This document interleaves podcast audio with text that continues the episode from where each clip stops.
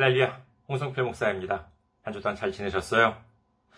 저는 현재 일본 군마현에 있는 이카호 중앙교회 그리고 세계 선교 군마교회를 섬기고 있습니다. 저희 교회 홈페이지 알려드리겠습니다. 저희 교회 홈페이지는 www.ikahochurch.com www.ikahochurch.com이 되겠습니다. 아, 저희 교회 홈페이지에 오시면은 아, 저희 교회에 대한 안내 말씀 그리고 주일 설교 말씀을 들으실 수가 있습니다. 아, 그리고 주일 설교 말씀은 동영상 사이트 유튜브를 통해서 여러분들께서 시청하실 수가 있으시고 그리고 팟캐스트와 팟빵을 통해서도 여러분들께서 음성으로 들으실 수가 있습니다.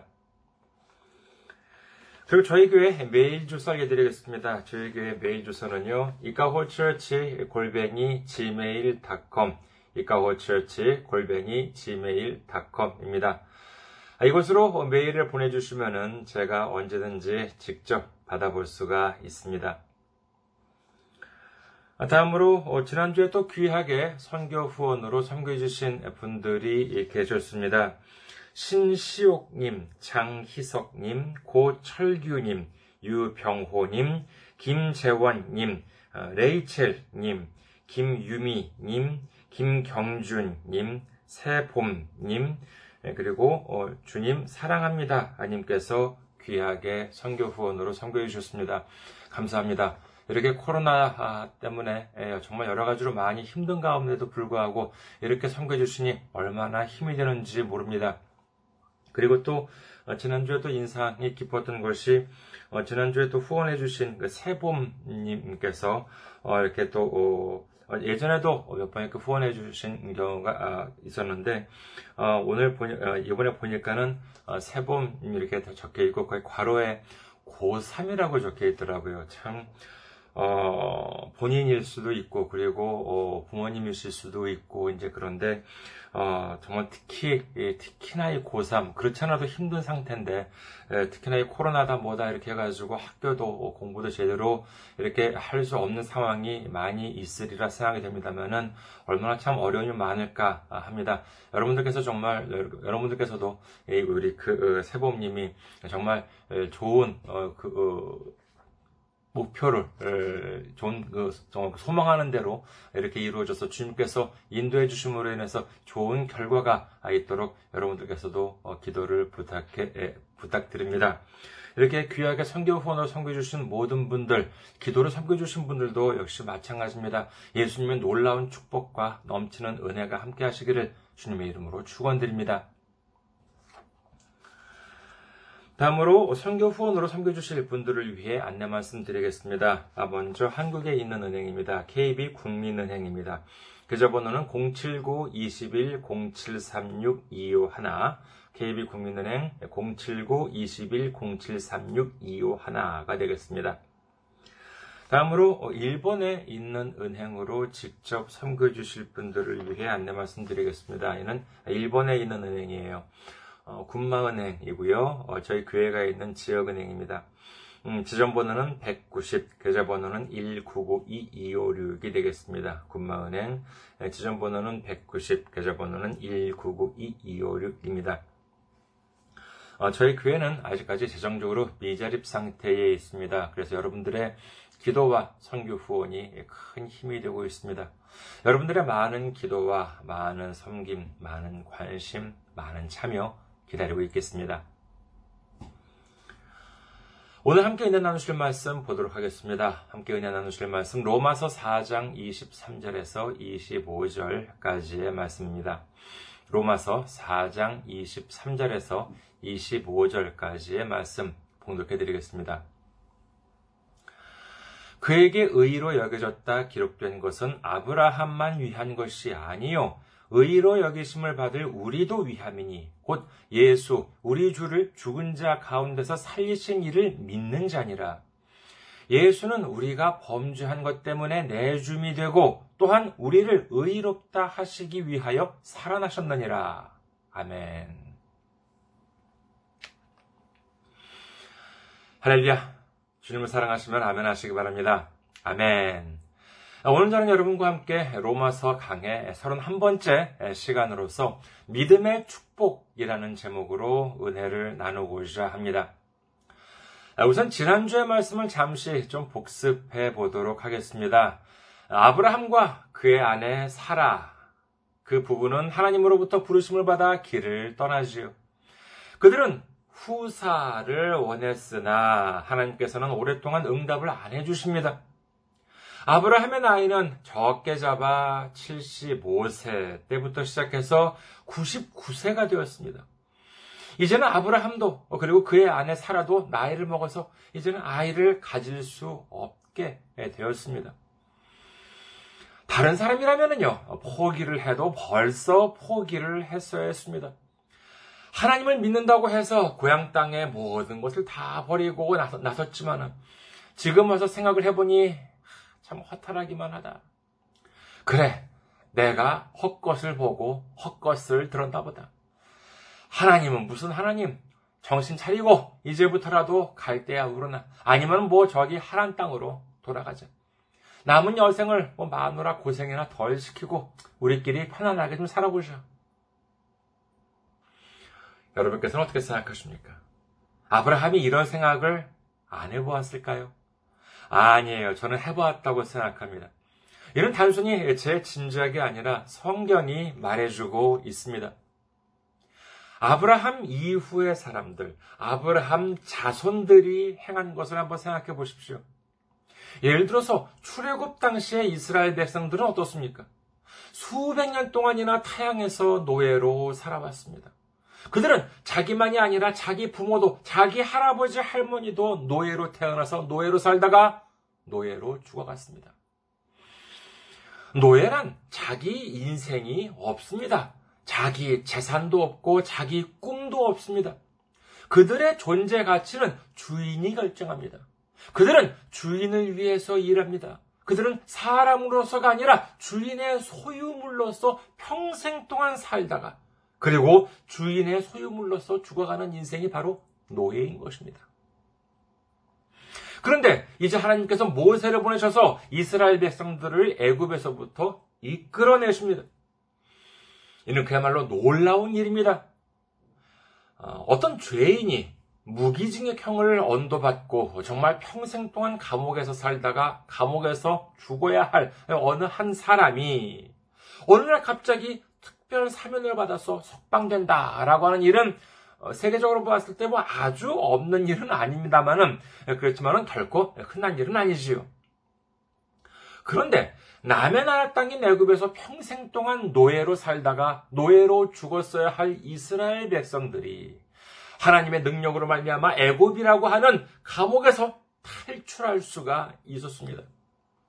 그렇다면 그 사람 수가 몇 명이라고요? 민수기 1장 45절에서 아, 46절에는 다음과 같이 기록합니다. 민수기 1장 45절에서 46절. 이같이 이스라엘 자손이 그 조상의 가문을 따라 20세 이상으로 싸움에 나갈 만한 이스라엘 자손이 다 계수되었으니 계수된 자의 총계는 60만 3,550명이었더라. 당시에는 인구수의 가치에 있어가지고 가장 중요한 부분은 뭐냐 하면은요, 바로 전쟁에 나갈 수 있는 사람, 전쟁에 나가서 실제로 싸울 수 있는 사람이 얼마나 되느냐라고 하는 것이었습니다. 그래서 이스라엘에서는 오랫동안 인구를 세는 데에 있어서 이 전쟁에 나갈 수 없었던 미성년자나 아니면은 여성의 인구는 그 인구수에 포함이 되지 않았던 데는 바로 이와 같은 이유가 있었기 때문입니다. 성인 남성만을 세웠을 때 60만 명이 넘었다고 하는데 여기에는 또 레위지파 12지파 중에서 레위지파는 또 들지 않았습니다. 그 이유는 뭐냐? 이는 역시 뭐 하나님께서 어, 명하셨기 때문인데 레위지파는 역시 전쟁을 하지 않았습니다. 오로지 하나님을 섬기고 어, 성막을 관리하고 성전을 관리하는 임무만 수행했기 때문입니다. 그러니까 애굽을 탈출한 사람들이 여성을 제외하고 그 다음에 미성년자도 제외하고 그리고 레위 지파도 제외한 수가 60만 명이 넘었다는 것입니다. 예, 그래서 신학자들이 이 숫자를 바탕으로 계산을 해 보았더니 당시 애굽을 탈출한 총 인구 여기에 미성년자도 포함을 시키고 여성들도 포함을 시키고 그리고 레위 지파도 다 포함을 시킨다라고 하면은 그 총 인구가 몇 명쯤 되느냐? 대략 한 200만 명 가량이었을 것으로 예상을 합니다. 노예 한 사람이 노예 한 사람이 그 집안을 탈출한다라고 하는 것은 이는 뭐 불가능합니다. 만약에 뭐, 뭐 비유가 좀 적절할지 모르겠습니다만 만약에 지금도 교도소에서 누군가가 탈출했다 이렇게 생각을 해보십시오.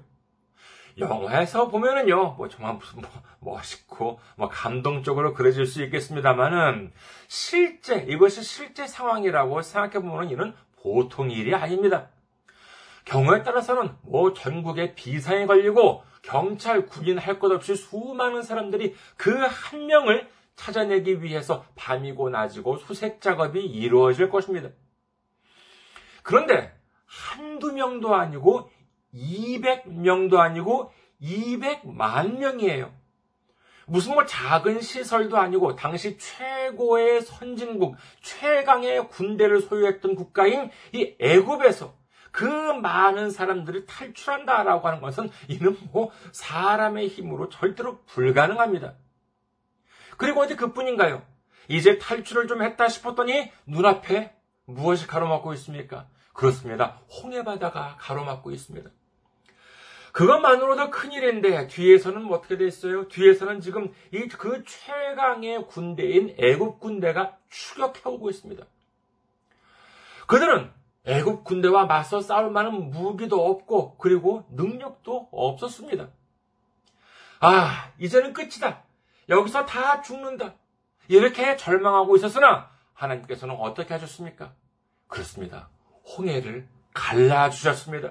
길을 내주셨습니다. 그리고 그 길로 인도해 주셨다라고 하는 사실을 믿으시기를 주님의 이름으로 축원합니다. 이름으로 인해서 200만 명에 달하는 남녀노소 이스라엘 백성들. 그들은 힘도 없고 무기도 없는 무력한 사람이었으나 하나님께서 역사해 주심으로 인해서 한 사람도 희생되지 않고 홍해를 건넜으며 반면에 애국 군대는 어떻게 됐습니까? 최강의 군대인 애국 군대는 그들을 따라서 갈라진 홍해 사이로 자기들도 막 들어가서 추격을 했더니만 이스라엘 백성들이 홍해를 다 건너간 다음에 하나님께서 다시 길을 막으심으로 인해서 모든 군대가 홍해 바닷속으로 가라앉게 되고 말았던 것입니다. 애굽을 탈출한 백성들은 이와 같은 놀라운 일들을 무슨 뭐 수십 년에 걸쳐서 본 게 아닙니다. 불과 며칠 사이에 이와 같은 놀라운 하나님의 역사를 자신들이 직접 눈으로 보고 그리고 직접 체험했습니다. 이와 같은 것만으로도 정말 평생 동안, 아니, 자손 대대로 전해주면서 하나님을 찬양해도 부족하다고 하겠지요. 하지만 애굽을 탈출한 이스라엘 백성들은 어땠습니까? 그들의 목소리를 한번 들어볼까요? 출국기 14장 11절. 그들이 또 모세에게 이르되 애굽에 매장지가 없어서 당신이 우리를 이끌어내어 이 광야에서 죽게 하느냐? 어찌하여 당신이 우리를 애굽에서 이끌어내어 우리에게 이같이 하느냐? 출애굽기 16장 3절. 이스라엘 자손이 그들에게 이르되 우리가 애굽 땅에서 고기 가마 곁에 앉아 있던 때와 떡을 배불리 먹던 때에 여호와의 손에 죽었다라면 좋았을 것을. 너희가 이 광야로 우리를 인도해내어 이 온 회중이 줄여 죽게 하는도다. 출애굽기 17장 3절.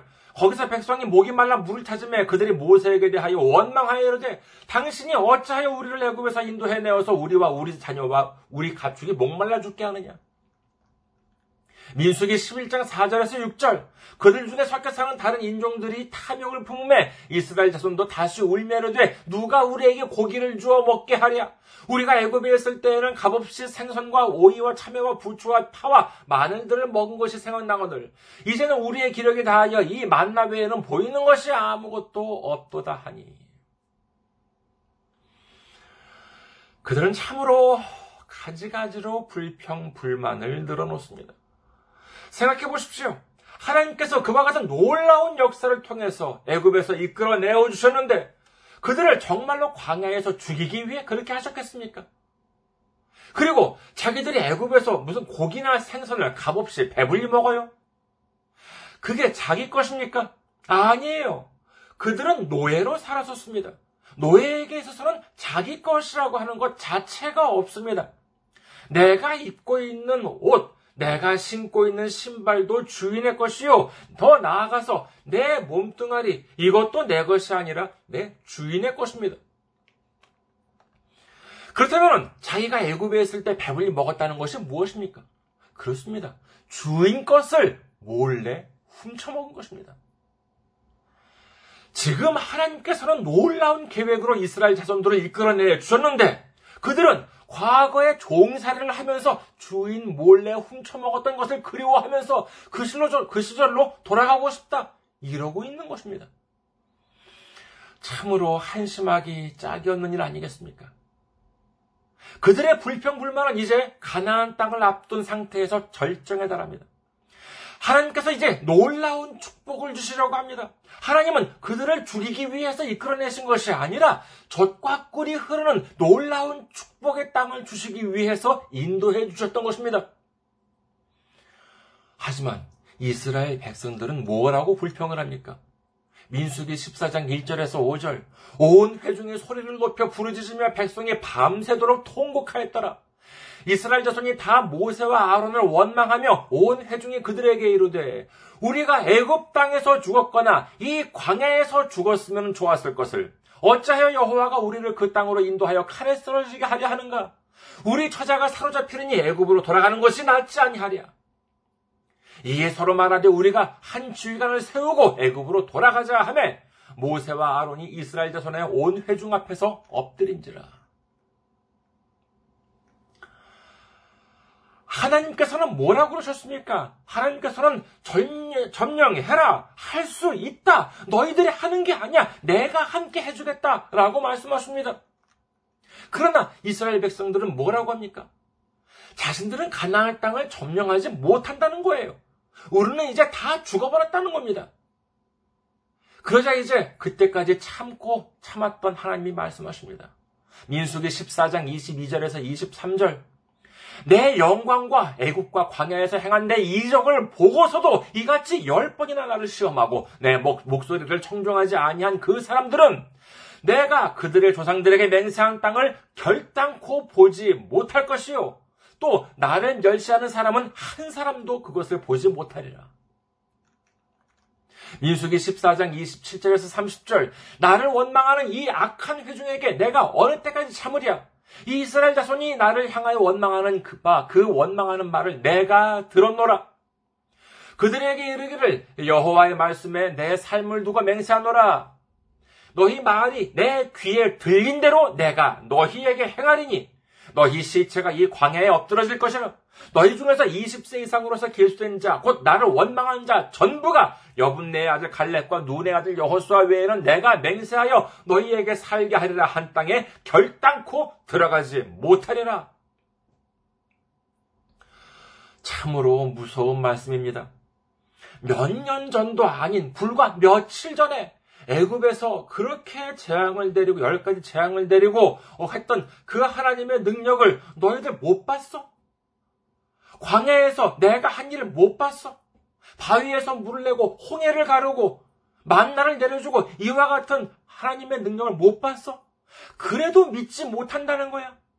그리고 뭐 어째? 이 광야에서 죽었으면 좋았었겠다고. 그래 좋아. 너희 말이 내 귀에 들린 대로 내가 너희에게 행하겠다. 그러자 그들은 어떻게 되었습니까? 당시 성인들은 대부분이 이처럼 하나님을 원망했습니다. 그래서 하나님께서는 그들이 가나안 땅에 들어가지 못하고 40년 동안 광야를 떠돌게 하시면서 그들이 말한 대로 광야 땅에서 다 죽도록 하셨던 것입니다. 그리고 40년 후 불평 불만을 일삼았던 광야 1세대들은 다 죽어버리고 이제 광야 2세대가 하나님의 말씀에 순종하면서 가나안 땅을 점령하게 됩니다. 이 가나안 땅이 바로 지금의 이스라엘인 것이지요. 하지만 그들의 불순종은 끝나지 않았습니다. 하나님의 땅, 약속의 땅, 축복의 땅, 젖과 꿀이 흐르는 땅에 살면서도 평화로워지면은 하나님을 버리고 우상을 섬깁니다. 참 이상하지요. 평화롭고 그러면 하나님께 감사와 찬양을 들어도 모자라 판에 그렇게 되면은 이 사람들 하나님을 버리고 우상을 섬기게 된다는 것입니다. 그러면은요. 하나님께서는 선지자를 세워서 경고를 하십니다. 그러지 말고 나에게로 돌아오라 이렇게 말씀을 하십니다. 그래도 사람들이 안 돌아와요. 말을 안 들어요. 회개를 안 합니다. 그러면은 그들에게 이제 고난이 다가옵니다. 갑자기 멀쩡했던 외부 세력들이 침략을 해서는 그들을 괴롭히게 하는 것이지요. 그 지각이 되어서야 비로소 이스라엘 백성들이 회개를 합니다. 아이고 주님 잘못했습니다. 이렇게 용서를 빕니다. 예, 그러면은요 저 같으면은 얄미워서라도 아예 시끄러 좀 더 너희들 매운맛 좀 좀 봐. 뭐 이제 이러실 것 같은데 그렇게 에, 회개를 하고 용서를 하고 돌아오면은 이제 하나님께서는 그들을 용서하시고 지도자를 세워서 외세를 물리치게 하시고는 구원을 하십니다. 그렇게 되면 또다시 평화가 찾아오게 되는 것이지요. 그러면 이제 끝인가요? 아니에요. 이 평화가 찾아오면은 이상하게 또 그들은 또다시 우상을 섬기기 시작합니다. 바알이다, 무슨 아세라 상이다, 이와 같은 지저분한 우상들을 섬기기 시작하는 것입니다. 이런 모습을 보면은요, 얼마나 안타까운지 모릅니다. 그들은요, 아브라함도 알았습니다. 모세도 알았습니다. 출애굽도 알았습니다. 홍해의 기적도 알았습니다. 광야도 알고 있었습니다. 그러나 그들은 너무나도 쉽게 그야말로 헌신작 버리듯 하나님을 버리고 우상을 섬기는 모습을 볼 수 있습니다. 그러나 아브라함은 어땠습니까? 그는 모세도 몰랐습니다. 출애굽도 몰랐습니다. 홍해의 기적도 몰랐습니다. 광야도 몰랐습니다. 왜요? 당연히 이는 아브라함보다도 훨씬 뒤에 일어나는 일이었기 때문입니다. 그러나 아브라함은 어떠한 어려움이 닥쳐오더라도 하나님을 버리지 않았습니다. 믿음을 버리지 않았다라고 하는 사실을 믿으시기를 주님의 이름으로 축원합니다. 바로 이와 같은 믿음을 보시고 하나님은 아브라함을 의롭다고 여겨 주셨다는 것입니다. 그런데 이야기는 여기서 끝나지가 않습니다. 오늘 본문을 다시 한번 보실까요? 로마서 4장 23절에서 25절. 그에게 의로 여겨졌다 기록된 것은 아브라함만 위한 것이 아니요. 의로 여기심을 받을 우리도 위함이니 곧 우리 주 예, 곧 예수 우리 주를 죽은 자 가운데서 살리신 이를 믿는 자니라. 예수는 우리가 번주한 것 때문에 내줌이 되고 또한 우리를 의롭다 하시기 위하여 살아나셨느니라. 여러분, 이 성경이라고 하는 것이 무엇입니까? 누구는 성경을 전설이라고 말합니다. 누구는 역사라고 말합니다. 누구는 문학이라고 말합니다. 누구는 편지라고 말합니다. 누구는 또 환상이라고 말하기도 하지요. 그러면 우리에게는 전설이 부족해서 이 성경을 읽어야 합니까? 역사나 문학이나 편지나 환상이 우리에게 부족해요? 누구는 말합니다. 아, 뭐, 우리나라도 뭐 삼국유사 같은 뭐 건국신화도 있고, 그리고 뭐, 아, 뭐 내가 지금 뭐 조선시대 왕인, 무슨 뭐 태종태세 문단세, 이것도 지금 헷갈려 죽겠는데, 뭐 어디 있는지도 모르는 저 멀리 있는 이스라엘 전설이나 역사들에 대해서 왜 알아야 하냐라고 하는 것이지요. 하지만, 이 성경은 그와 같은 전설로 끝나고 역사로 끝나고 어, 그와 같은 책이 아닙니다. 오늘 성경의 본문에서는 뭐라고 기록합니까? 아브라함을 하나님께서 의로 여기셨다라고 하는데 이는 아브라함에서 끝나는 말이 아니라는 거예요. 아브라함이 하나님을 믿어 의로 여겨지신 것과 같이 우리도 하나님을 믿고 예수님을 믿음으로 말미암아 의로 여겨질 수 있다라고 하는 사실을 믿으시기를 주님의 이름으로 축원합니다. 오늘 본문은 우리가 성경을 어떻게 읽어야 하는지에 대해서 그리고 또 어떻게 이해해야 하는지에 대해서 명확하게 증명해 주고 있습니다. 성경에 보면은요, 참 많은 사람들이 죽습니다. 특히 구약에 보면은 그렇죠. 창세기에서만 보더라도요, 노아의 홍수 때 얼마나 많은 사람들이 죽었습니까? 출애굽기에 보더라도 뭐 애굽 군대나 애굽 사람들이 죽임을 당합니다. 여호수아서에 보면은요 이스라엘 백성들이 가나안 땅을 점령하기 위해서 또 수많은 사람들을 죽이는 장면이 등장합니다. 예전에 어떤 분은 저한테 이런 질문을 한 적이 있습니다. 아무리 하나님을 믿지 않는 사람들을 하더라도, 아예 그 사람들도 다 하나님께서 지으신 그 사람들 아니야. 그런데, 아니, 하나님, 사랑의 하나님이라면서. 그런데, 사랑의 하나님인데, 왜 그렇게 많은 사람들을 죽이셨냐라고 하는 것이지요. 여러분께서는 어떻게 생각하십니까? 그 이유는 간단합니다. 하나님께서 그 많은 사람들을 죽이신 이유, 그것은 바로 어떻게 해서든, 어떻게 해서든 나 하나를 살려보기 위해서라고 하는 사실을 믿으시기를 주님의 이름으로 축원합니다. 그러므로 인해서 성경을 통해서 구원을 알게 하셨습니다. 성경을 통해서 심판을 알게 하셨습니다. 이 사실을 우리에게 알게 하시기 위해서 수많은 사람들이 희생이 되었다라고 생각한다면 하나님께서 우리의 한 영혼을 얼마나 소중하게 생각하시는지를 알고도 남음이 있을 것입니다. 그리고 어디 그뿐입니까? 우리 한 사람을 구원하기 위해서 누구까지 희생시켰습니까? 그렇습니다. 예수님까지도 십자가에서 무참하게 희생을 시키셨습니다. 아무리 많은 사람들의 목숨이라 하더라도 어찌 하나님의 독생자 예수님의 생명에 비할 수가 있겠습니까? 우리가 가지고 있는 이 성경이라고 하는 책은 단순히 지식을 얻기 위한 것이 아닙니다. 여기에 적힌 책은 오로지 우리를 위해서, 나를 위해 기록된 책이라고 하는 사실. 그리고 지금도 살아계셔서 역사하시는 살아계신 하나님의 유일하신 말씀이다라고 하는 사실을 믿으시기를 주님의 이름으로 축원합니다. 우리가 아브라함에 대해서 지금까지 알아보았습니다만은 이를 읽고도 그래 뭐 아브라함은 아브라함이고 뭐 그게 나와 무슨 상관이 있나 이렇게 생각하면요 거기서 끝나버리게 됩니다. 그러나 아브라함이 받은 축복이 내가 받은 축복이고 이스라엘 자손들이 받은 축복이 내 축복이고 이 성경에 기록된 모든 축복이 내 축복으로 여겨지게 된다면은 그 믿음을 의로 여겨주심으로 말미암아 하나님께서 우리에게 넘치도록 채워주신다라고 하는 사실을 믿으시기를 주님의 이름으로 축원합니다. 이사야 51장 1절에서 2절 여호와의 손이 짧아 구원하지 못하심도 아니요 귀가 둔하여 듣지 못하심도 아니라 오직 너희 죄악이 너희와 너희 하나님 사이를 갈라놓고 너희 죄가 그의 얼굴을 가리어서 너희에게서 듣지 않으시게 함이라. 함이니라. 라고 되어 있습니다. 그리고 요한 1서 4장 10절. 사랑은 여기 있으니 우리가 하나님을 사랑하는 것이 아니요 하나님이 우리를 사랑하사 우리 죄를 속하기 위하여 화목제물로 그 아들을 보내셨습니다. 다른 것이 우리와 하나님 사이를 갈라놓은 것이 아닙니다. 바로 우리의 죄악이 하나님과 우리 사이를 갈라놓았습니다. 이대로라면요, 아무리 우리가 하나님을 부르짖는다 하더라도 하나님은 들어주시지 않았습니다. 손 하나, 손가락 하나 까딱도 안 하십니다. 하나님과 아무런 상관이 없는데 무엇하러 하나님께서 행하시겠습니까? 그러나 우리가 예수님을 믿으면은 이야기가 달라집니다.